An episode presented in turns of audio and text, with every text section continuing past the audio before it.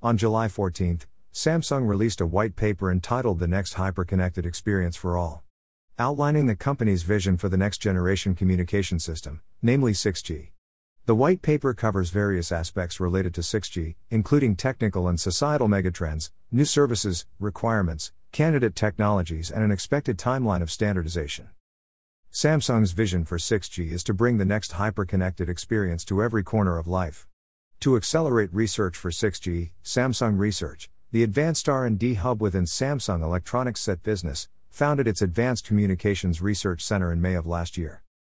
While 5G commercialization is still in its initial stage, it's never too early to start preparing for 6G because it typically takes around 10 years from the start of research to commercialization of a new generation of communications technology, explained Sunghyun Choi, head of the Advanced Communications Research Center. We've already launched the research and development of 6G technologies by building upon the experience and ability we have accumulated from working on multiple generations of communications technology, including 5G. Going forward, we are committed to leading the standardization of 6G in collaboration with various stakeholders across industry, academia, and government fields. In the white paper, Samsung expects that the completion of the 6G standard and its earliest commercialization date could be as early as 2028, while mass commercialization may occur around 2030.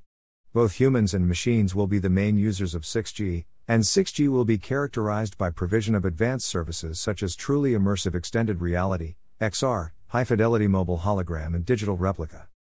Whereas 5G requirements mainly focused on performance aspects, Samsung defines three categories of requirements that have to be met to realize 6G services performance, architectural, and trustworthiness requirements. Examples of 6G performance requirements are a peak data rate of 1000 gigabits per second, gigabits per second, and air latency less than 100 microseconds, microsecond, 50 times the peak data rate and one tenth the latency of 5G. A comparison of key performance requirements between 6G and 5G is shown in the diagram below.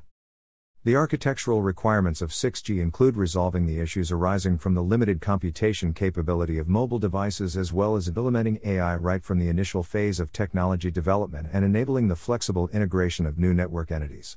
The trustworthiness requirement addresses the security and privacy issues arising from the widespread use of user data and AI technologies.